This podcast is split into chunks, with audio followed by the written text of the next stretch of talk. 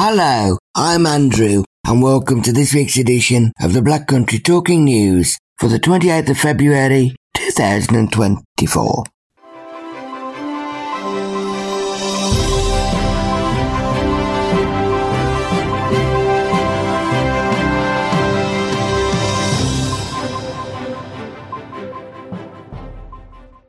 Hello and welcome to the Black Country Talking News, brought to you by the sight loss charity Beacon. We're pleased to confirm that the Talking News is now available via Alexa. Once you've enabled the Talking Newspapers skill, all you need to do is play Talking Newspapers and ask for the Black Country Talking News. Our Talking News service is also available via the free Wireless for the Blind app. It can be found on the Beacon Centre website, www.beaconvision.org forward slash talking dash news. As a podcast via services such as Apple or Spotify, or as a free C D. Simply contact Beacon Centre on oh one nine oh two, eight eight oh, one one one. We hope you enjoy this week's edition. Reading for you this week, we have myself, Andrew, Angela, Ian, Christine, Helen, Pete, Mina, Mary, Simon, and of course, not forgetting Flashback Roger. In this week's edition, we have an update from Beacon, including the Lifestyle newsletter for March. The quiz with Mina. We have the latest news for the Black Country. All the latest football news from Wolves and West Brom. A Did You Know section from Flashback Roger. Hopefully Mina can bring us a much milder forecast with the weather for the week ahead. And with modern advances in technology, we consider whether artificial intelligence robot dogs could really offer an alternative to real guide dogs. Now that sounds like a portal into the future. Back to the here and now. Local news to start with Ian, Christine, but first, Angela. Dudley councillors have guaranteed the freeze on community grant funding will end after the current budget is approved. The surprise announcement was made at the Stourbridge Area Your Home Your Forum meeting last Wednesday. The funding was suspended while the council continues to seek savings in a bid to fight off having to declare itself effectively bankrupt due to a multi-million pound black hole in its finances. The council's current savings plans for the next three years include the removal of discretionary grant funding per ward distributed via community forums. Conservative councillor Ian Kettle told the meeting, "There is a moratorium on hiring and money from forums is frozen until after the budget. The money will come back to us. It will be back." When asked whether that was guaranteed, Councillor Kettle responded, "Yes. The money is distributed to community causes by the local forums, and the meeting heard it is vital for the future of one popular event." Stourbridge Carnival organiser Dave Brownhill said, "We have secured some funding but not enough. When will it be unfrozen? Without that money there will not be a carnival." Conservative councillor Dave Borley reassured that it would be released in June. Speaking after the meeting, Labour councillor Kat Eccles said, "I am surprised they have given those assurances, given that we have not had the budget meeting yet. A lot of services will be in jeopardy. It is not going to be a pleasant time ahead." Full Council will debate statutory recommendations from external auditors who say if more savings are not found, the authority will be in grave danger of running out of cash. Among the measures recommended by the auditor is a review to identify the minimum level of service the law requires the council to provide. In response, council officers are carrying out a review of spending controls and the authority's functions in line with the recommendations. Full Council will vote on the budget for twenty twenty-four twenty-five on March the fourth.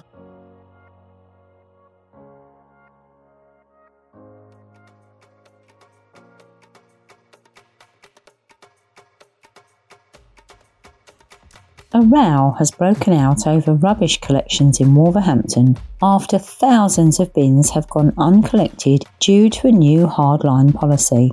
Residents, deemed to be not properly disposing of rubbish in their bins, were given yellow warning stickers and their bins were not emptied. Conservative councillors claim residents are furious about Wolverhampton Council's check before you chuck policy. The Tories claim twelve thousand two hundred seventy-six bins have been rejected over a two and a half week period, averaging seven hundred fifty bins a day being refused, accounting for nine point six percent of total bin collections.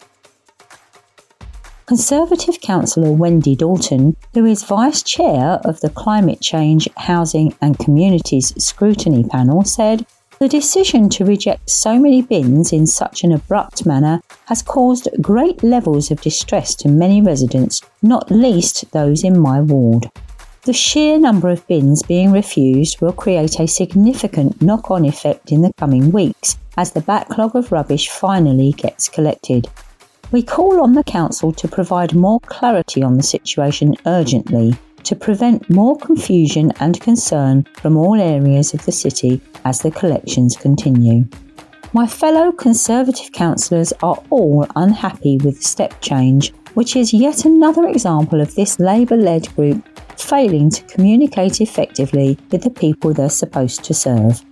Councillor Dalton says she backs the council's plans to cut costs and be greener, but believes it has been too heavy-handed with already stressed residents.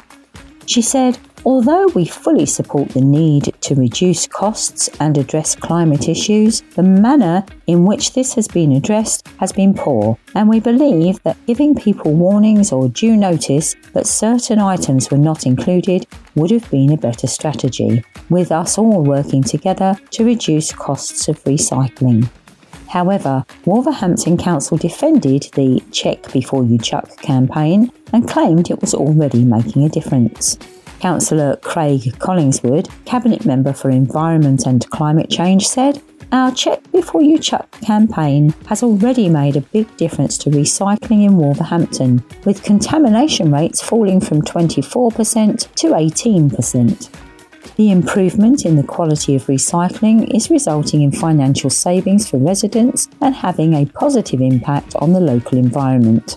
Bin contamination costs the public purse one hundred eighty-five thousand pounds a year, money that could be better spent. We want to say our thanks to residents for their support, with more than nine out of ten households doing their bit to recycle right." City councillors and M Ps have been regularly updated since December about the plans. "We are pleased that residents are doing their bit to recycle better for their city." For more information about what you can and can't put in your bin, please visit www.wolverhampton.gov.uk forward slash check dash it. A dad of two has become the first patient to have a free lung M O T in the Black Country, and anyone else who might benefit is urged to follow suit. Frank Farrell, sixty-nine, from Worley, attended his appointment on a mobile scanning unit this week after the Sandwell and West Birmingham N H S Trust introduced the testing as part of a national screening programme.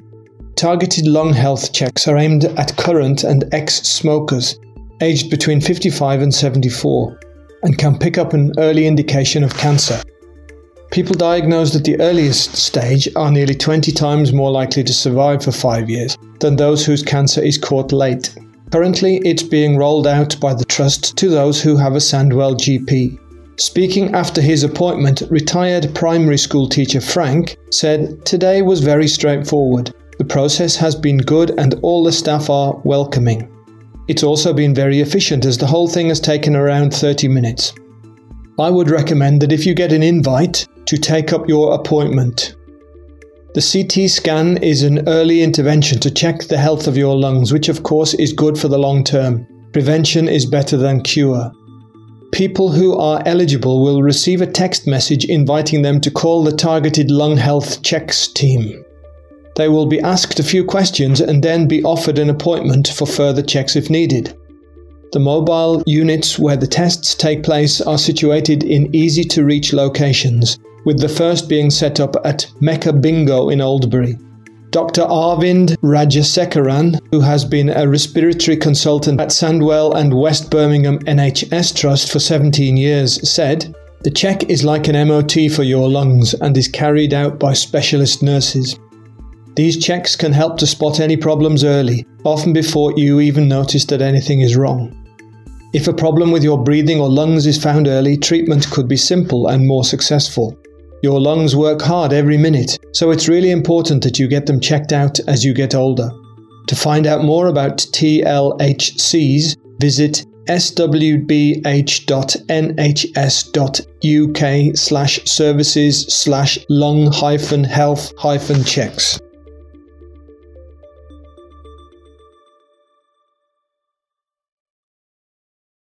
Up next, we hear from Helen, who, as usual, has our latest Beacon update. Hi everyone, it's Helen back with your weekly Beacon update, and I hope you are keeping well. First up this week, I have got news of a paid research opportunity. U C L Pearl, in partnership with Guide Dogs, invites you to participate in a focus group discussing the latest design trends in accessibility infrastructure. If you're over eighteen and are blind or partially sighted, neurodiverse, have learning disabilities, or are a wheelchair user, or live with a mobility impairment, they want to hear from you. Participants will receive fifty pounds in Amazon vouchers for their time and travel. Contact Pearl at u c l dot a c dot u k to learn more and sign up. Now, next up, are you looking for a new role? Well, we're on the hunt for an awesome head of retail to join our team. If you want to lead our charity's retail adventures, this could be the perfect role for you. Shape our strategy, make shopping experiences unforgettable, and support an incredible cause all at the same time. You can find out more and apply on our website www.beaconvision.org forward slash jobs or give us a call on oh one nine oh two, eight eight oh, one one one. Now, we've been spreading some love during February by highlighting our befriending service. Together, we can combat loneliness and isolation. Are you interested in making a difference? Well, consider volunteering for our service. You can call someone at risk of loneliness from your own home, and you only need to be able to give as little as half an hour a week of your time. As a volunteer befriender myself, I can tell you it's well worth it. Find out more, call us on oh one nine oh two, eight eight oh, one one one or email inquiries at beacon vision dot org. Now, talking about volunteering, you can join us for some open days throughout March to discover the joy of volunteering with the Beacon Centre for the Blind. Whether you're passionate about making a difference or simply curious about how you can help, we welcome you to come along and learn more. Our open days will take place on the eighth of March in our Sedgley shop, the fourteenth of March in our Bilston shop, and the twenty-first of March in our Wolverhampton Clearance Centre, all of which will run between ten a m and three p m. To find out more, email people at beacon vision dot org or call us on oh one nine oh two, eight eight oh, one one one. That's it for this week. I'll be back again soon with another update. Bye-bye.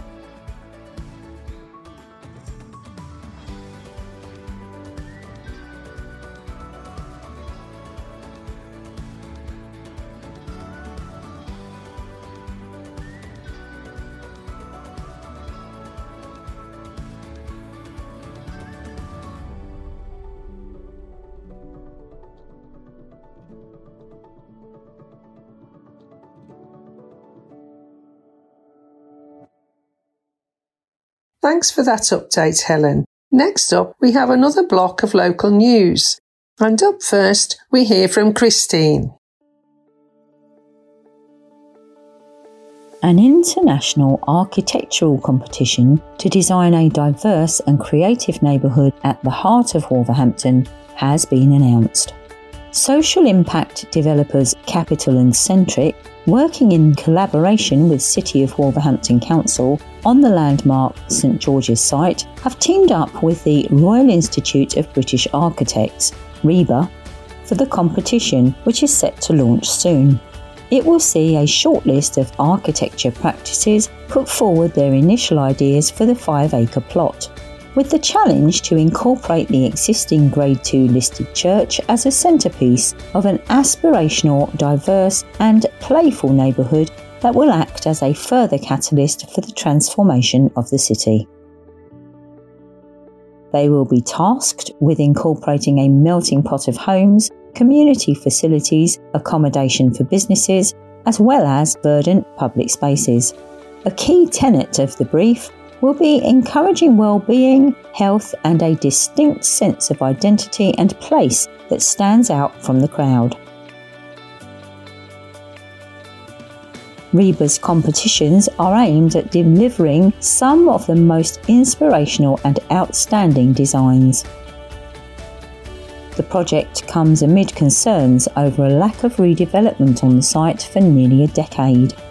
Council leader Stephen Simpkins said that while the centrally located scheme was a centrepiece of plans for the city, vision must ultimately expand to incorporate districts such as Bilston, Wensfield and Tettenhall. It is really important that we take a whole city approach, he said, of regeneration ambitions. A leading architect will be appointed to oversee the competition soon, with R I B A and Capital and Centric assembling a panel of experts to judge the applications. Four practices will be shortlisted from the initial applications, which will each get eight weeks to design their vision with input from the panel. Capital and Centric also plans to showcase the finalists' designs at a local event where the city's residents will be able to have their say on what grabs their eye. The winning design will form the basis of the St George's Master Plan, with planning applications to follow later this year. Wolverhampton Council leader Stephen Simpkins said, "The last time we worked with partners on a design competition, it resulted in the delivery of the iconic I nine office building, home to the government's Department for Levelling Up, Housing and Communities. We now want the St George's scheme to become the design and quality benchmark for future developments in the city, and I expect to see a high standard of entries for this game-changing opportunity." As part of our ambitious regeneration plans, St George's can provide an inclusive, safe and sustainable new district that will generate new opportunities and jobs, bringing underutilised assets back into community use and, importantly, deliver much needed new homes in Wolverhampton city centre.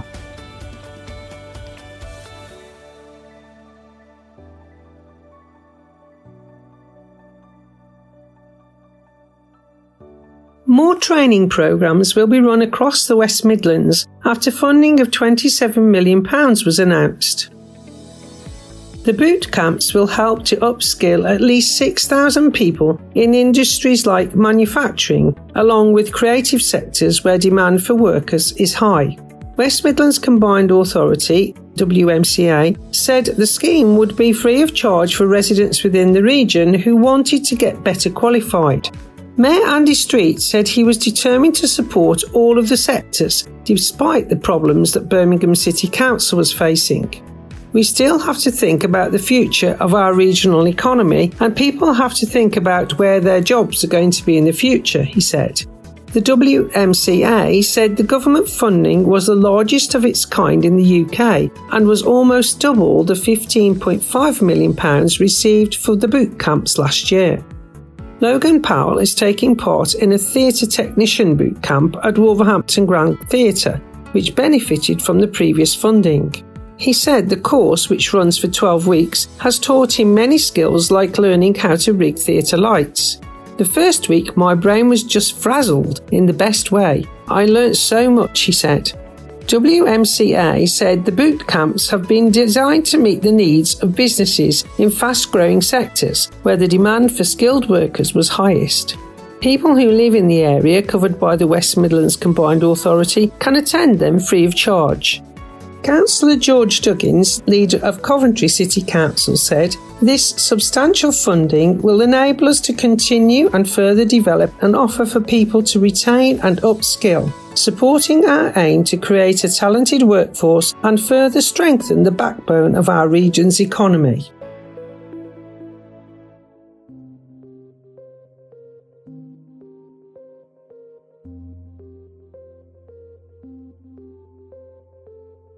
Global electric car giant Tesla is set to bring scores of jobs to the Black Country as it is planning to build a major new regional hub that will be a centre for servicing for the whole region. The eighteen thousand square metre site will be created on a major plot of land at the University of Wolverhampton Science Park. It is considered a perfect position because of its proximity to Junction two of the M fifty-four. The move by Tesla cements the region's reputation as a skills base for battery-powered cars. The Science Park site is only a short distance from the Jaguar Land Rover's I fifty-four engine plant, which is being transformed into a battery car plant, with electric units being transported to the factory and then fitted into cars. Tesla, which has its headquarters in Austin, Texas, has been given approval to make external alterations to the recently constructed unit, on which work started in September twenty twenty-two. Alterations to the arrangement of the outside parking area at the eighteen thousand square meters site will see parking increased from ninety-eight to two hundred sixty-nine spaces. A wash bay for cars is being installed along with a series of post and wall-mounted E V charging points.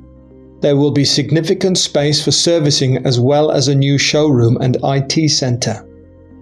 The United States company owned by Elon Musk has been given the green light to open up in a building on the former Gasholder site at the University of Wolverhampton Science Park in Mammoth Drive just off Stafford Road. In a statement to planners, Kevin Ayrton of E L G Planning, acting on behalf of Tesla, said, "These changes are required as part of the company's proposal to occupy the building.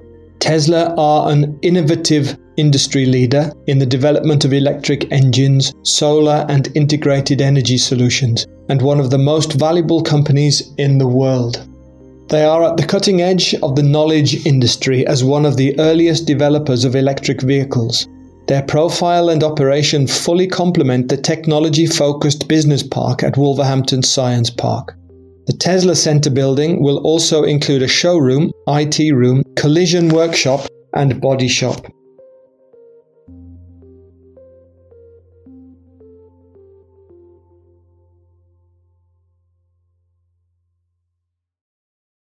Now it's time to test your knowledge, as we have the quiz questions for this edition brought to us by Mina.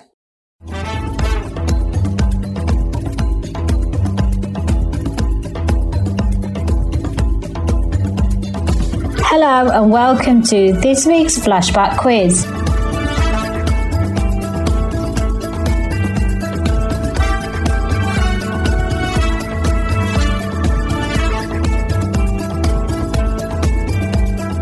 All the answers you need can be found later in Flashback Roger's Did You Know feature. But for now, these are your questions.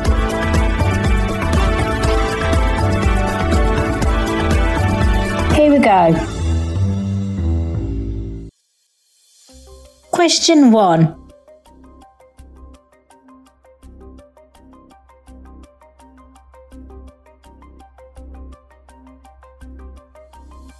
How long is Lent each year?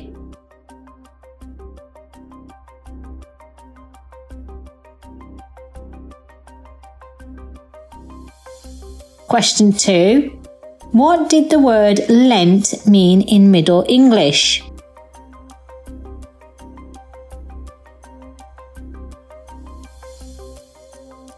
Question three. Which food is most often given up for Lent?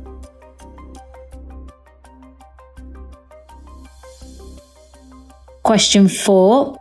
What is the national flower of Wales?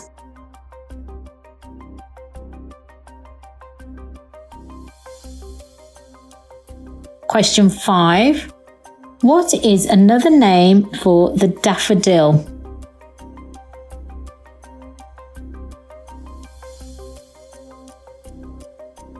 And finally, question six. What is the name of the cake traditionally eaten at Easter?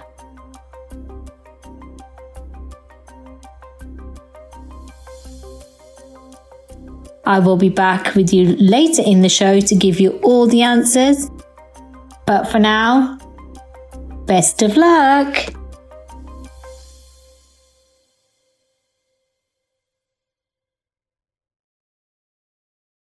Cheers for those questions, Mina.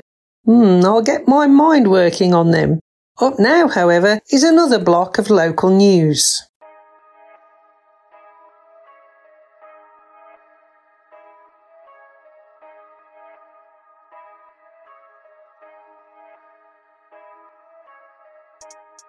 Nearly fifty-two thousand pounds in funding has been secured to spruce up outdoor gyms at nine parks in the Black Country.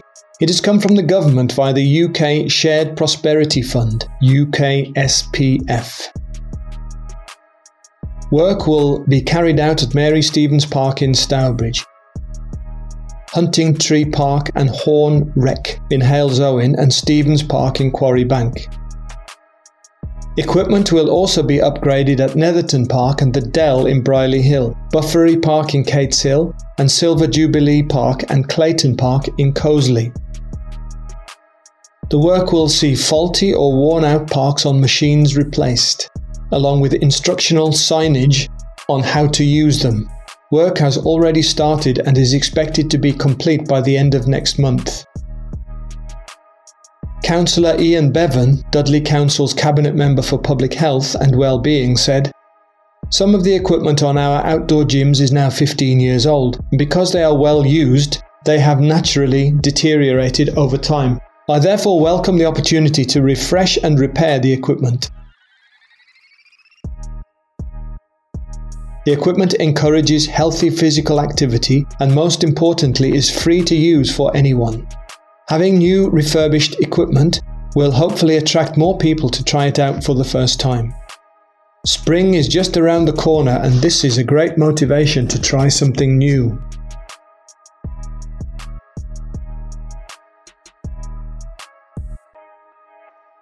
You may remember last week we looked at the critters and creatures that begin to venture out as we move into spring.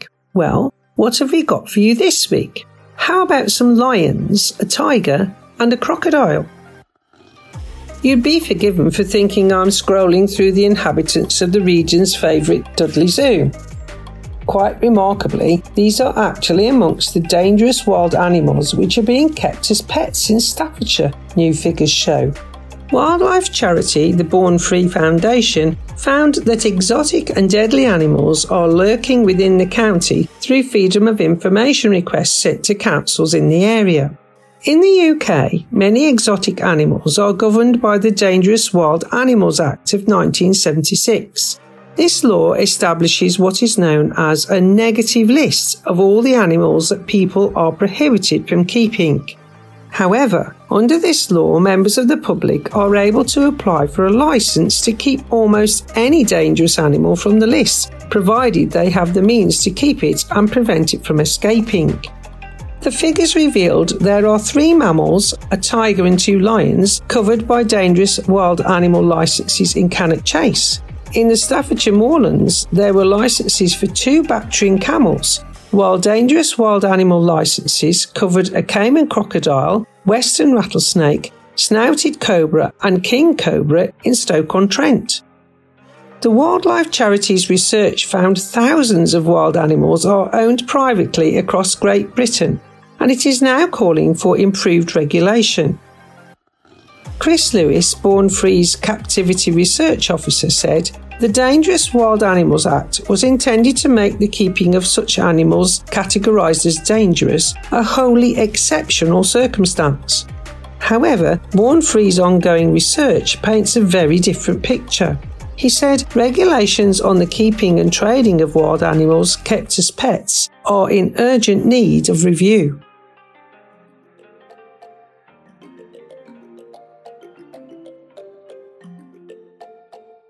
Across Great Britain, the charity found over two thousand seven hundred dangerous wild animals were licensed to be owned privately. They include more than two hundred wild cats and two hundred fifty primates. It estimates that there are also four hundred venomous snakes kept in British homes, more than ten times the number in zoos.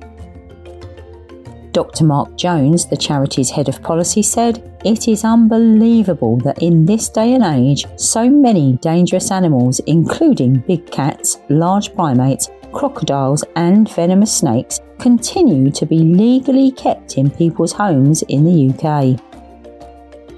Increasing demand for and trade in all kinds of wild animals as exotic pets puts owners and the wider public at risk of injury or disease," he added. It also results in serious animal suffering, and the demand increases the pressure on many wild populations, which are often already under threat.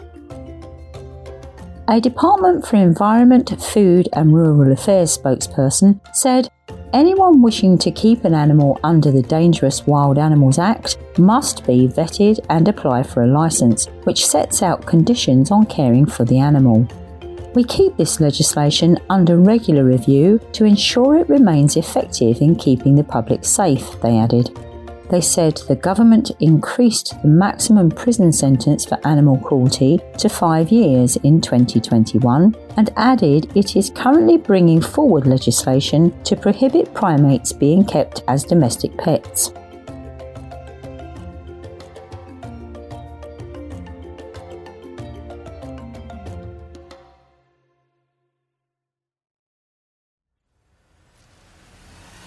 Now, from a walk on the wild side to a walk on the wired side. Many of us love guide dogs and their patter of tiny paws, but could that soon become the patter of tinny paws? As scientists are working on developing robot guide dogs to support visually impaired people who may not be able to have a guide dog, could A I robot dogs really offer an alternative to real guide dogs? With a piece that has been written by Soundings contributor Fiona, here's Amanda to tell us more.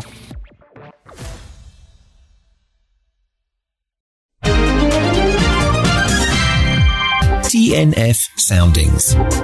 Features from across the U K.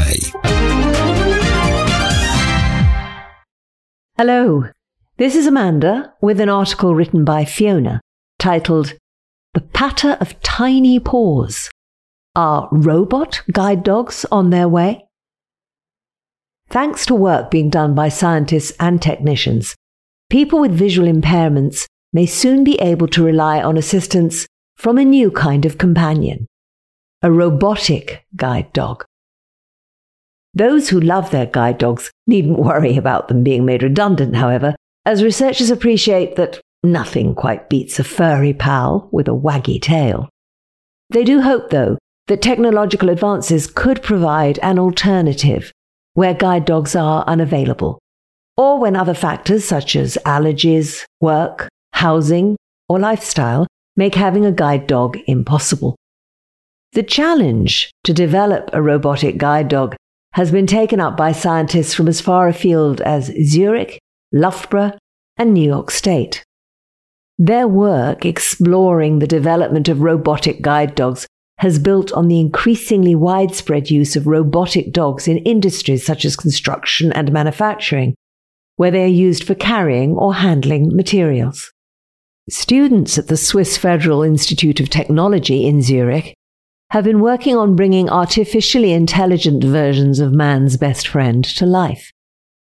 The RoboDog flagship project is being pursued by researchers at the institution, alongside other similar A I innovations that would aid the production of autonomous cars and flying drones.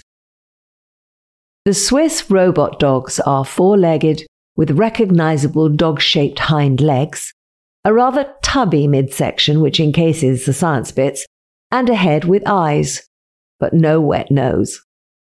Add an assistance handle, and RoboDog is ready to lead you.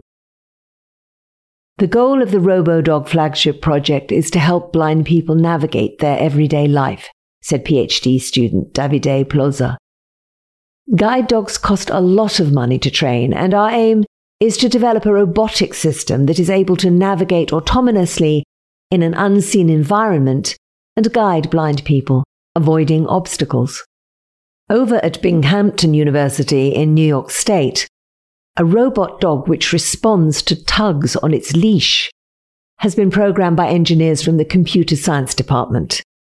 Assistant Professor Shiki Zhang presented a demonstration in which the robot guide dog led a person around a lab hallway, confidently and carefully responding to directive input.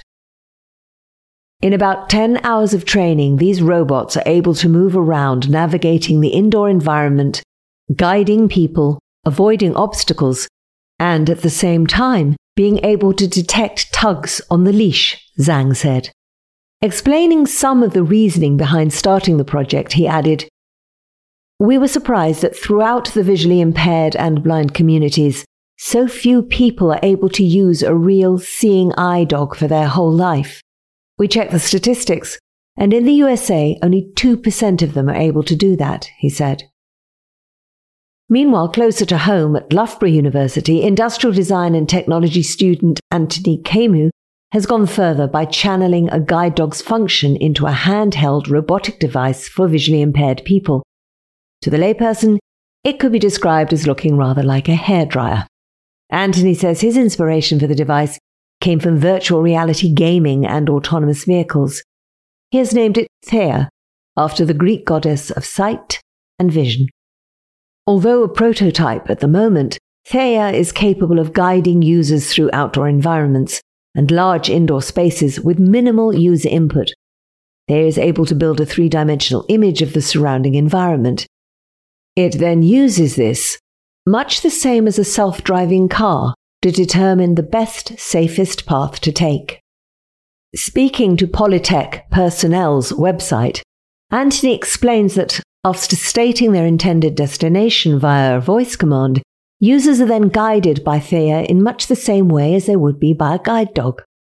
That's because Thea guides their hands using a form of force feedback, which is comparable to holding a guide dog's brace. As a result, users are literally guided in the right direction, with Thea tackling obstacles such as lifts, stairs, entrances, shops and pedestrian crossings along the way.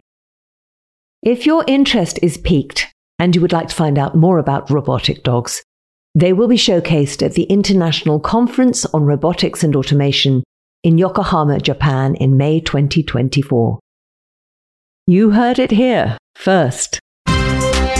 T N F Soundings.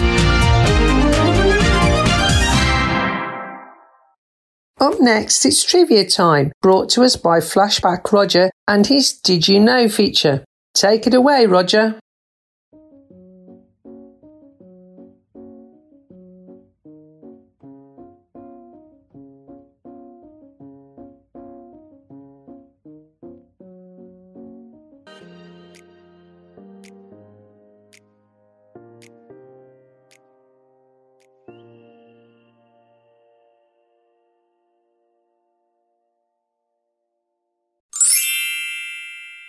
Monthly sessions.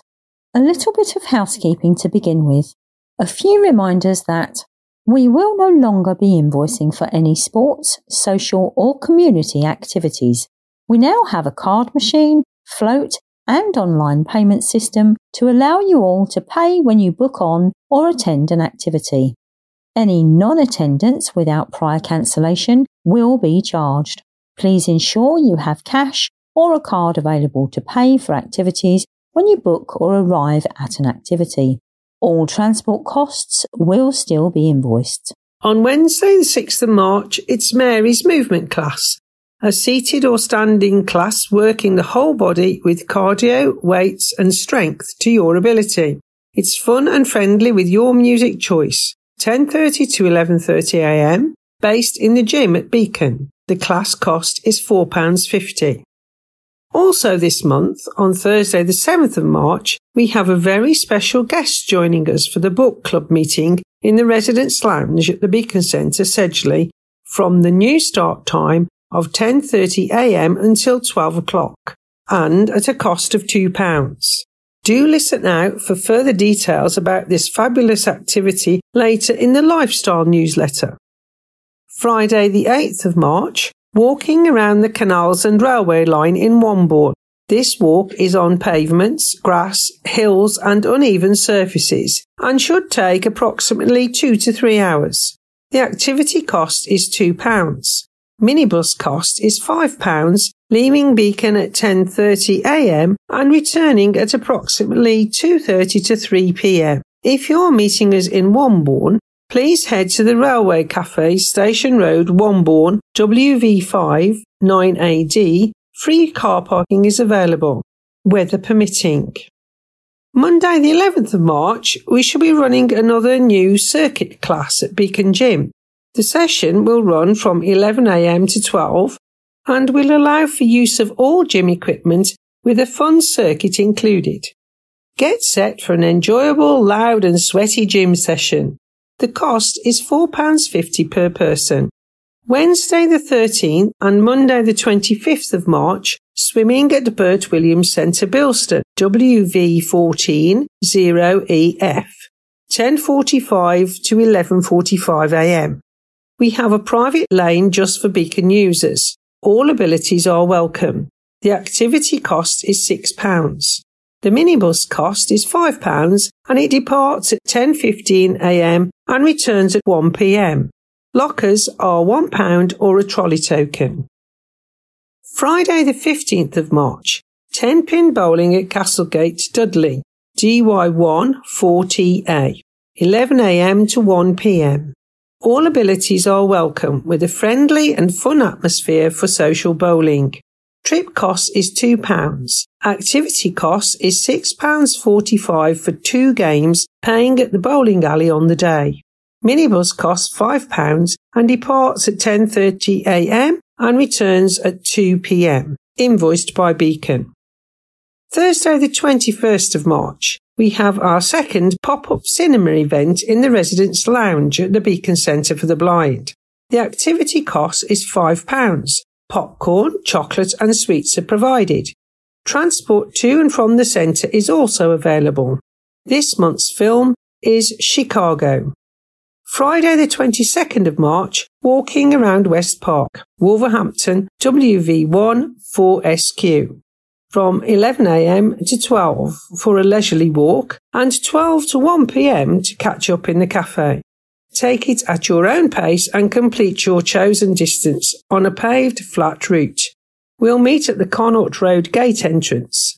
The activity cost is two pounds. Minibus costs five pounds and departs at ten thirty a m, returning at one thirty p m. Invoiced by Beacon. Volunteer guides are available, weather permitting. All activities must be booked in advance with Mary by calling oh one nine oh two eight eight oh one one one. What's on this month? Well, the rematch is on, as Beacon's bowling team will be striking for glory once again when they take on the green team for a second encounter. When we got the ball rolling in November, Beacon won two one, and we all sure did have so much fun, so here we go again. So it's good luck to Andy, Kyle, Lisa, Stephen, Rose and Neil. And we'd also like to say a massive thank you to everyone who attended the pop-up cinema in February. We had a fabulous time, watching The Greatest Showman with the audio description. Just a quick recap to remind you that the cinema will be coming to Beacon every month for the next six months. So if there's a film you would like to recommend being projected onto the big screen, please do forward your suggestions to Mary. This month we shall be enjoying the musical Chicago, which will also be shown with audio description. And of course, there's plenty of popcorn, chocolates and snacks too. V I P Group. We are a group of working age people and or people who live independently with sight loss that meet once a month for a social gathering. We're a friendly bunch that likes to try new activities, build friendships and encourage others to live life to the full. The V I P group on Wednesday the twenty-seventh of March. She'll be making y'all off as we introduce Marlene, a black country comedian, to the Lighthouse restaurant at the Beacon Centre, Sedgley. Marlene is also known as the Black Country Wench. She was born in Quarry Bank and enjoys telling jokes and witty stories about life growing up. She just loves being funny. Nothing new there. That's the way she is. The activity cost is three pounds, starting at six p m and finishing around eight p m. So please do come and join us for some fabulous fun and laughter. Beacon Book Club. We have a very special guest attending Beacon Book Club this month, Michael Braccia. He's a local published author from the West Midlands. Michael has written three books and is currently working on book number four. One of his books is based on the serial drama that some of you may listen to. Look out for more exclusive interviews and exciting listens from Michael and his partner Leslie in the forthcoming editions of the Talking News. He is also one of the members of Second Chance, an acoustic duo that perform locally. Michael will be joining us to tell us his story, how he got into writing, and hopefully inspire some new writers amongst us. Book Club is Thursday the seventh of March, half past ten till twelve. two pounds in the Residence Lounge. Free tea and coffee and biscuits. If you're struggling with reading and need a magnifier, have you ever considered a video magnifier, or sometimes known as a digital magnifier?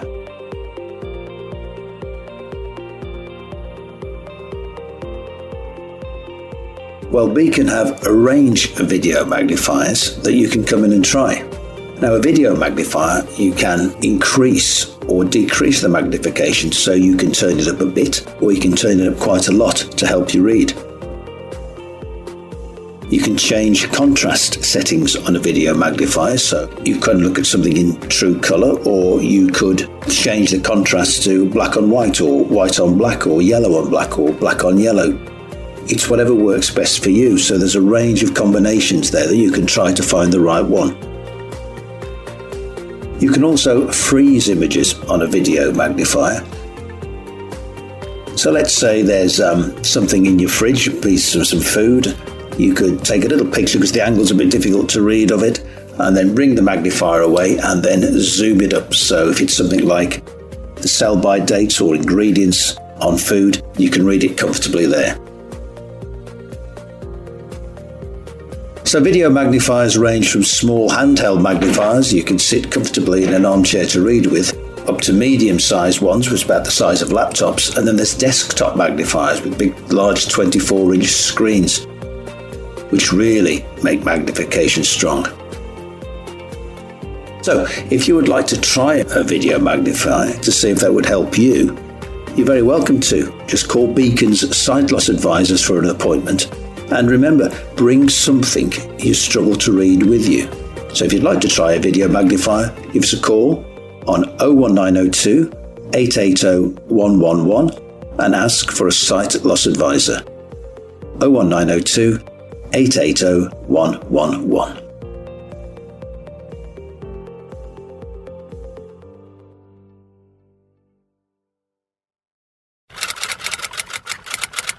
Are you interested? In this month's Are You Interested section of the Lifestyle newsletter, we have got some exciting events lined up for April. To begin with, just a reminder that we will be back at the New Bridge on Wednesday, seventeenth of April at midday, so get ready for another yummy carvery. If you don't enjoy any chilies or peppers with your carvery, hopefully you will habanero, habanero. to practice some archery on Thursday, eleventh of April. We shall be heading to Wharf Mountain in Wolverhampton for this activity, and it will run from twelve noon until one p m. The cost for the archery is fourteen pounds forty, which you will be required to pay at the centre on the day. To note, there are limited numbers available for this, and the booking is being held until first of April. If you are interested, you will need to pay Mary five pounds before this date to reserve your place. And there's a blooming marvellous way to finish the month, as we will be making our first garden centre visit of the year on Tuesday, thirtieth of April, as we head to Bridge North Garden Centre. If you have any suggestions for further trips to different garden centres in twenty twenty-four, please do let me know. Meet the staff. Fahima has worked as an employment officer for the Beacon Centre for the Blind for just over two years. Her role sees her providing employment and skills support for people with sight loss. This could involve supporting people to move closer to finding work by helping them access relevant training or education, or assisting them in applying for work. It doesn't matter if someone is new to the workplace or wants to return after many years. She and her learning team can support them to achieve their goals. Fahima told us, "What I enjoy most about my job is the people I meet and the rewarding feeling I get in helping them to move a step closer to something they really want to do." Outside of work, she has lots of interests, including going out, socialising with friends and family, and her favourite thing to do is going for walks and enjoying some of the beautiful areas which are local to us. She added, "Please do get in touch if you require employment support. Even if you feel like barriers are stopping you from moving closer to employment, this is what I and the rest of the learning team can help you with." To contact Fahima or one of her colleagues in Beacon Learning to support you, call oh one nine oh two, eight eight oh, one one one or inquiries at beacon vision dot org.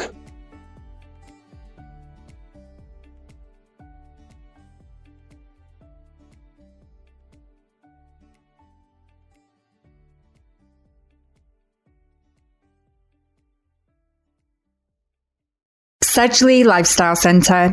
We are open Tuesday, Wednesday and Thursday from ten a.m. to three p.m. at our base in Sedgley. We run several activities each day, including cookery, crafting, pottery, computer work, gym sessions, listening to music, quizzes and reminiscing. We keep well hydrated with tea, coffee and water, and we have the restaurant to attend to for a hot meal if we don't bring our sandwiches with us. We are lively, fun and love to have a laugh. Why not come and join us for a trial day? Contact Beacon's reception and ask for more information. You can call us on oh one nine oh two, eight eight oh, one one one or email inquiries at beacon vision dot org. This month we share a truly beautiful photo of one of the lovely Valentine's Day's lavender bags. The small heart-shaped cushion, made from a soft fabric with delicate pink patterns and a pink bow and button to match, was part of last month's Valentine's Day celebrations. Our service users loved making them.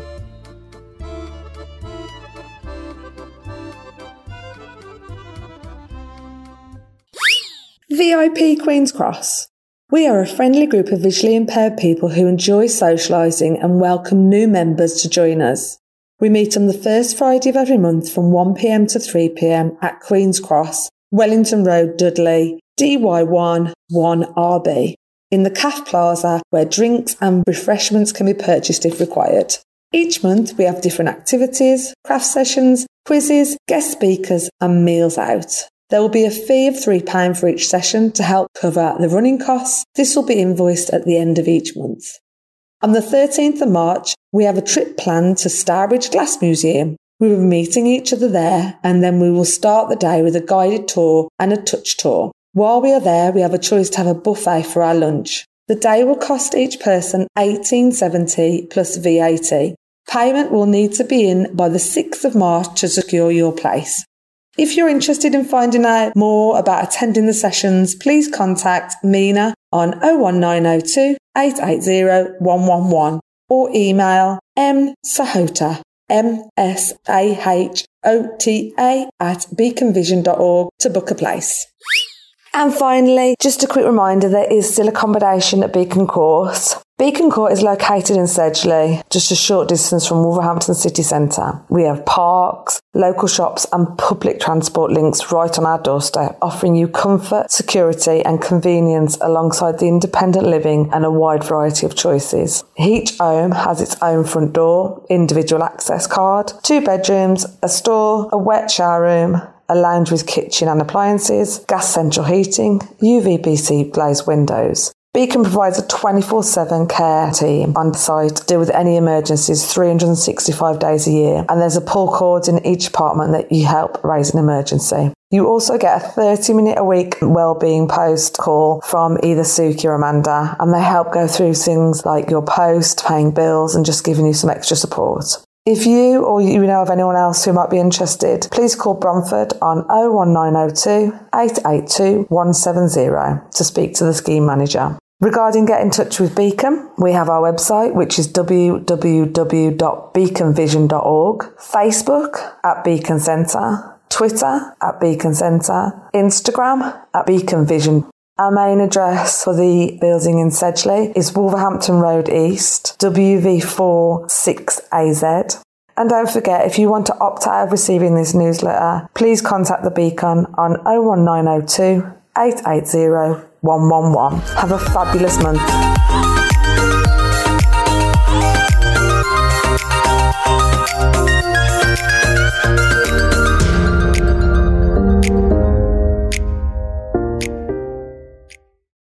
So that's it for another edition of the Black Country Talking News. A reminder to our C D listeners who have received C Ds in padded envelopes that you don't need to send anything back to us. If you have a sight loss tip or someone you would like to wish a happy birthday to, just say hello to. Maybe even a poem or talking book you would like reviewed, then please get in touch with us at the Beacon Centre. Call oh one nine oh two, eight eight oh, one one one. Email bctn at beaconvision dot org or write to us at the Black Country Talking News, Beacon, Wolverhampton Road East, Wolverhampton, W V four six A Z. We look forward to hearing from you. Thank you for listening, and thank you to all our supporters, donators and volunteers who without their support we would be unable to run this free service. Please note the information and views expressed in this recording does not necessarily represent the views of Beacon or Talking News and were accurate at the time of recording. Mentions of goods and services does not imply endorsement, and whilst every care is taken to supply accurate information, Beacon and Talking News do not undertake liability for any errors. So it's goodbye from all of us. Stay safe, have a good week, and we look forward to bringing you next week's edition of the Black Country Talking News. Ta-ra!